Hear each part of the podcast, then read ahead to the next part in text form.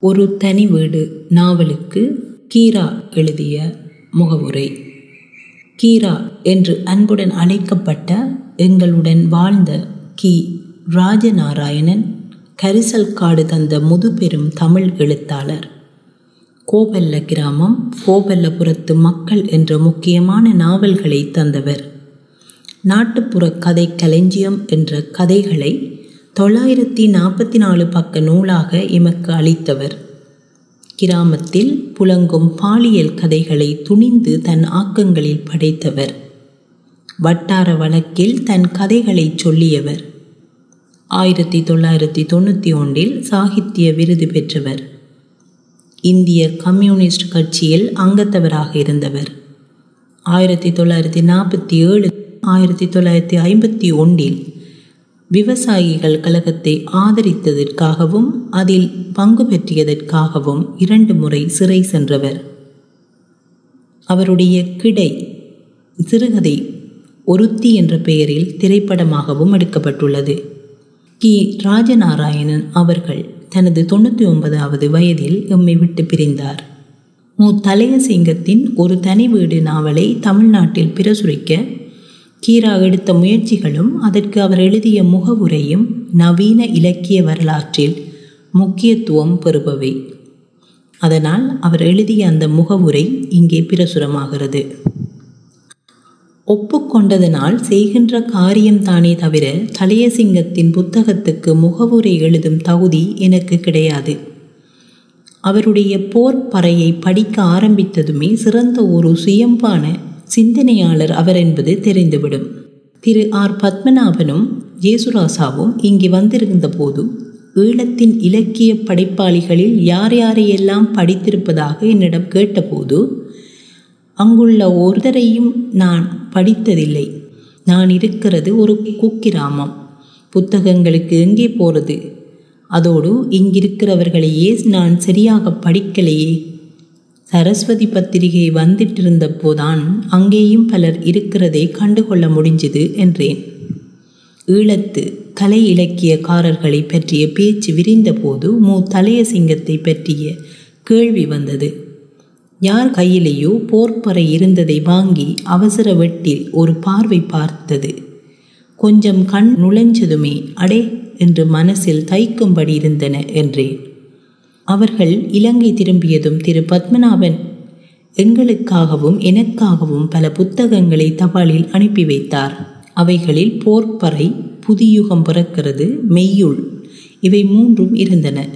மூன்றையும் படித்து முடித்தபோது தலையசிங்கத்தின் வெளிவராத கையெழுத்து பிரதியாகவே இருக்கும். நான்கு நாவல்களையும் புத்தகமாக கொண்டு வந்துவிட வேண்டுமே என்கிற பரபரப்பு மனசில் தோன்றியது.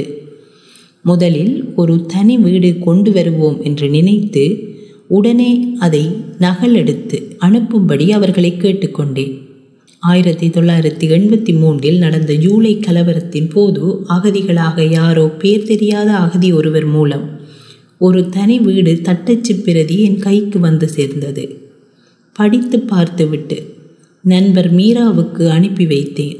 புத்தகமாக ஆக்க அவருக்கு தலையசிங்கத்தின் எழுத்துக்களை புத்தகங்களாக கொண்டு வரும் பாக்கியம் இல்லை போலும். அது என்னிடமே திரும்பி வந்துவிட்டது. என்ன செய்வது என்று தெரியவில்லை. யாருமற்ற ஒரு தீவில் அனாதையாக மாட்டிக்கொண்ட ஒரு நிலை போல் தோன்றியது. தமிழகத்தின் பிரபல வார பத்திரிகைகளில் தொடராக கொண்டு வர முயற்சி மேற்கொள்ளுமாறு நண்பர் வண்ண நிலவனை கேட்டுக்கொண்டேன். அவர் அதை கையில் எடுத்துக்கொண்டு தலையசிங்கத்திற்காக அல்ல எனக்காக படிகள் ஏறி ஏறி இறங்கினார். எந்த இடத்திலும் கதை பெயரவில்லை. குற்றாலத்தில் ரசிகமணி டி. கே. சி. நினைவு விழாவுக்கு வந்திருந்த அன்பர் ஸ்ரீ டி. திருமலையும் அவரது சகாவும் என் கையில் இருந்த போர்ப்பறை புத்தகத்தை வாங்கி ஒரு பார்வை பார்த்தார்கள். அதில் உள்ள தலையசிங்கத்தின் முன்னுரையை படித்ததுமே இதை உலக இதய ஒளி பத்திரிகையில் வெளியிடலாமா என்று கேட்டார்கள். ஓ பேஷாய் என்று சொன்னேன். அப்படியானால் தலையசிங்கம் பற்றி நீங்கள் ஒரு சிறிய குறிப்பு எழுதி கொடுத்து எங்களுக்கு உதவ வேண்டும் என்று கேட்டுக்கொண்டார்கள். எழுதி அனுப்பினேன். இரண்டுமே இதய ஒளியில் வெளிவந்தது. இவைகளை படித்த பலர் மு. தலேசிங்கத்தை பற்றியும் அவரது புத்தகங்கள் எங்கே கிடைக்கும் என்றும் விசாரித்தார்கள். இப்படி கடிதங்கள் எழுதி விசாரித்தவர்களில் கோவை சி. கோவிந்தனும் ஒருவர். இவரது கடிதத்தில் அவரது வெளிவராத மற்ற புத்தகங்களையும் அச்சாக்கம் செய்ய விருப்பம் தெரிவித்து எழுதியிருந்தார். கேட்க வேண்டுமா? சந்தோஷத்திற்கு. ஆனாலும் சரி வெளியிடுங்கள் என்று சொல்ல முடியவில்லை. புத்தகம் வெளியிடுவது என்கிற அவ்வளவு லேசி இல்லை. முதலில் அதை சுத்தமாகவும் அழகாகவும் அச்சாக்க தெரிந்திருக்க வேண்டும். இதையெல்லாம் விட பைண்டு பண்ணுகின்ற காரியத்திற்கே அடே அப்பா அது ரொம்ப கஷ்டம். அடுத்து அதை விற்று முதலாக்குகின்றது இருக்கிறதே அது ரொம்ப ரொம்ப கஷ்டம். இதுக்கென்றுள்ள கெட்டிக்காரத்தனம் ரொம்ப சிலருக்குத்தான் தெரியும். வெறும் ஆசை மட்டும் இருந்து என்ன செய்ய? என்றெல்லாம் கேட்டு எழுதியிருந்தேன். அடுத்த தபாலிலேயே வந்தது பதில். அவர்கள் நடத்தி கொண்டிருக்கின்ற சமுதாயம் பிரசுராலயம் பற்றியும் இதுவரை அவர்கள் வெளியிட்டுள்ள புத்தகங்களின் பட்டியல் பற்றியும் இரட்டை சந்தோஷமாகிவிட்டது எனக்கு. இதோ புத்தகமாகவும் வந்துவிட்டது. கோவிந்தனை பாராட்ட வேண்டும். இதுவரை நீங்கள் வாசித்தது இந்த முகவரைக்கு எழுதப்பட்ட முன்னுரை. இனி ஒரு தனி வீட்டுக்கு வருவோம். இந்த நாவலை தலையசிங்கம் ஆயிரத்தி தொள்ளாயிரத்தி அறுபதில் தனது பல்கலைக்கழக படிப்பு முடித்து வெளிவந்தவுடன் எழுதி முடித்தார். நாவலில் வரும் கதையின் ஆரம்ப காலகட்டம் ஆயிரத்தி தொள்ளாயிரத்தி நாற்பத்தி ஒன்பதில் என்று தெரிகிறது. களம் அவர் பிறந்த புங்குடுதீவு தான் புங்குடுதீவை பற்றி அவர் இப்படி சொல்கிறார். மாங்காய் நுனியை சுற்றி மொய்க்கும் எறும்புகளைப் போல இலங்கை தீவின் யாழ்ப்பாண குடா நாட்டின் முனையை சுற்றி கிடக்கும் சின்னஞ்சிறு தீவுகளில் ஒன்றான இந்த புங்குடு தீவின் படம் உயிரியல் மாணவனின் குறிப்பு புத்தகத்தில் இருக்கும் அமீபா படத்தை நினைவூட்டும். பனைகளால் வரும் பண்டங்களோடு அந்த கடலில் கிடைக்கும் மீனையும் நண்டையும் சேர்த்து கொண்டால் எந்த பஞ்சம் வந்தாலும் பயப்படாமல் வாழலாம் என்றும் சொல்கிறார். கதை சுவாரஸ்யமான காதல் கதையாகத்தான் தொடங்குகிறது. கதை பாத்திரங்கள் வேற்று மண்ணில் இருந்தாலும் நம்மவர்களாக இருப்பது அவர்கள் பேரில் நமக்கு பிரியமாக இருக்கிறது. அவர்கள் பேசுகிற வட்டாரத் தமிழ் ரசிக்கும்படியாகவே இருக்கிறது. முதலில் படிக்கிறவர்களுக்கு இங்கே உள்ளவர்களுக்கு புரியாதது போல தெரிந்தாலும் பழக பழக இனிக்கும் நெல்லிக்கனி போல் ஆகிவிடும். மனுஷ வாசனையின் அந்தரங்கங்களை பற்றி சொல்லிக்கொண்டே போக போக வாசிக்கிறதுக்கு சுவையாகத்தான் இருக்கும். சுரங்கத்துள் இறங்கி வெட்டி எடுத்துக்கொண்டு வந்த சுத்தமாக்கி பொன்னை ஆபரணமாக திணுசு திணுசாக செய்து தருகின்ற வித்தையைத்தான் இந்த எழுத்தாளர்களும் செய்து கொண்டிருக்கிறார்கள். தலையசிங்கம் மூன்று விஷயங்களை கொண்டவராக இருக்கிறார். இலக்கியம் ஆன்மீகம் அரசியல். சிறு வயதிலேயே அவர் எல்லா தத்துவங்களையும் அறிந்துணர்ந்து ஒரு முடிவுக்கு வந்தவர். சரியென்று பட்டதை தயங்காமல் வாத திறமையோடு துணிந்து எழுதியவர். சொல்லிக்கொண்டே இருக்காமல் செயலிலும் இறங்கி நடந்து காட்டியவர். தலையசிங்கம் இந்த நாவலை எழுதி முடித்து கால் நூற்றாண்டு ஆகப் போகிறது. இது புத்தகமாக வெளியே வர இத்தனை நாட்கள் ஆகியிருக்கிறது. அச்சேறாத அவருடைய நாவல்களான கல்கி புராணம் ஒளியை நோக்கி யாத்திரை இவை மூன்றும் சீக்கிரமே வெளியாகும் என்று நம்ப இடம் இருக்கிறது தனக்கு என்று வசிக்க ஒவ்வொரு குடும்பத்திற்கும் ஒரு தனி வீடு இருப்பது போல. அப்படி இருந்தால்தான் நிம்மதி. அது பீத்தல் குடிசையாக இருந்தாலும் ஈழத்து தமிழனுக்கும் ஒரு தனி வீடு இருக்க வேண்டும் என்று தலையசிங்கம் எப்பவோ தீர்மானித்து விட்டார்.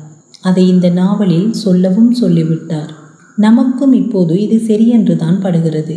ஒரு கூட்டு குடும்பத்தில் அண்ணன் தம்பிக்குள் புகைச்சல் என்று வந்துவிட்டால் வேறு குடி வைத்து விடுகிறோம். தம்பியையோ அண்ணனையோ அவனுடைய குடும்பத்தோடு. ஆட்டுக்கானது தான் குட்டிக்கும் என்று சொல்வது போல் ஒரு குடும்பத்துக்கானது தான் நாட்டுக்கும். இந்த நாவலில் இலங்கை கம்யூனிஸ்ட் கட்சியை பற்றி ஒரு குறை கூறல் விமர்சனம் வருகிறது. இந்த குற்றச்சாட்டை ஆட்சேபித்துத்தான் நண்பர் மீரா இதை புத்தகமாக கொண்டு வர முடியாது என்று சொன்னது. கம்யூனிஸ்டுகளை குறை கூறுவது என்பது இது முதல் தடவையல்ல அது எத்தனையோ குறை கூறல்களுக்கு மத்தியில் வளர்ந்த கட்சி. குறை உண்மையாக இருக்கும் பட்சத்தில் அது அதை பாதித்து விட்டு போகட்டும். குறை உண்மையில்லை என்று இருந்தால் அந்த குறையே குறைபட்டு போகும். உள்ளூர் சாதி பிரச்சனையில் தாழ்த்தப்பட்ட மக்களை உயர் சாதிக்கு எதிராக போராடத் தூண்டும் இவர்கள். கம்யூனிஸ்டுகள் தமிழனின் நிலம் மொழி கலாச்சாரம் செல்வம் கற்பு உயிர் இவை யாவற்றையும் வந்து பேரினவாதிகள் சூறையாடும் போது மட்டும் பார்த்து கொண்டிருப்பது ஏன்?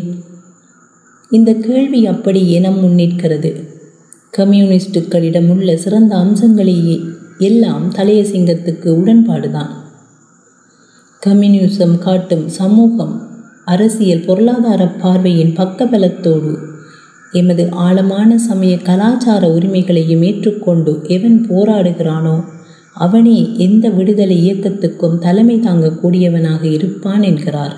நிம்மதியாக வாழ்ந்து கொண்டிருந்த தமிழ் மக்களை ஆயிரத்தி தொள்ளாயிரத்தி ஐம்பத்தி ஆறில் பதவியேற்றதும் பண்டார் நாயக்காவின் அரசுதான்.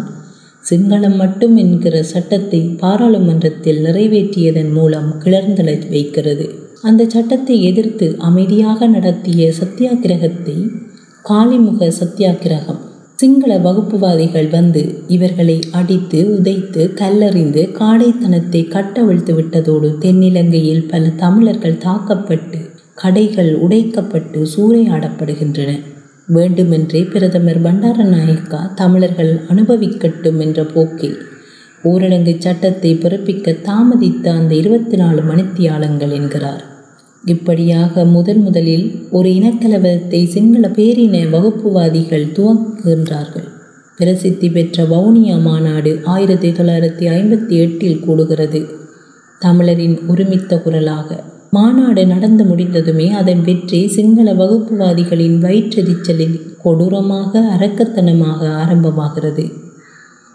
அதை இந்த நாவலில் இரண்டாம் பாகம் ஆறாவது அத்தியாயத்தின் ஆரம்ப இரண்டு பக்கங்களில் சுருக்கமாக வர்ணித்திருப்பது. இப்போது நடந்த ஆயிரத்தி தொள்ளாயிரத்தி எண்பத்தி மூன்று ஜூலை வன் செயல்களை அப்படியே வர்ணித்திருப்பது போல இருக்கிறது. கதாநாயகன் சிங்கராசன் இப்படி முடிவுடன் பேசுகிறான். நாங்கள் ஒரு சமஷ்டி கேட்கக்கூடாது மாஸ்டர் இனி தனி தமிழ்நாடு கேட்பது. அதுக்காக போராடுவது தான் தமிழன் செய்ய வேண்டிய வேலை. அதில் வரும் கஷ்டங்களை தவிர்க்க முடியாது. அதையெல்லாம் பொருட்படுத்தக்கூடாது. சரித்திர நியதி அது. சுதந்திரம் கிடைக்கும் வரை நாம் போராடுவோம். போராடுகிற போது எங்களில் பலர் சாமினம் அதுக்காக நாங்கள் பயந்துட மாட்டோம். இவ்வாறாக ஈழத்து தமிழ் மக்கள் தங்களது சுதந்திர போராட்டத்தை ஆரம்பிக்க நிர்பந்திக்கப்பட்டார்கள். உலகத்தில் இதுவரை தங்களது சுதந்திரத்துக்காக போராடிய மக்கள் முதலில் செந்நீரில் சிதைவுற்றாலும் காலம் தாழ்ந்தேனும் இறுதியில் வெற்றிதான் பெற்றிருக்கிறார்கள். யுத்தமானாலும் கலவரமானாலும் பாதிக்கப்படுவது பெண்தான். அவளுடைய கண்ணீருக்கு கங்குகரையே இல்லை. முன்பு இதே தீவில் சீதா அழுது கொண்டிருந்தாள். இப்போது சேதா அழுது கொண்டிருக்கிறாள். அவள் இன்னமும் அழுது கொண்டிருக்கிறாள். அவள் அழுகையை எப்போது நிறுத்துவாள்? ஈழமாதாவின் முகத்தில் புன்னகை பொலிவரும் போது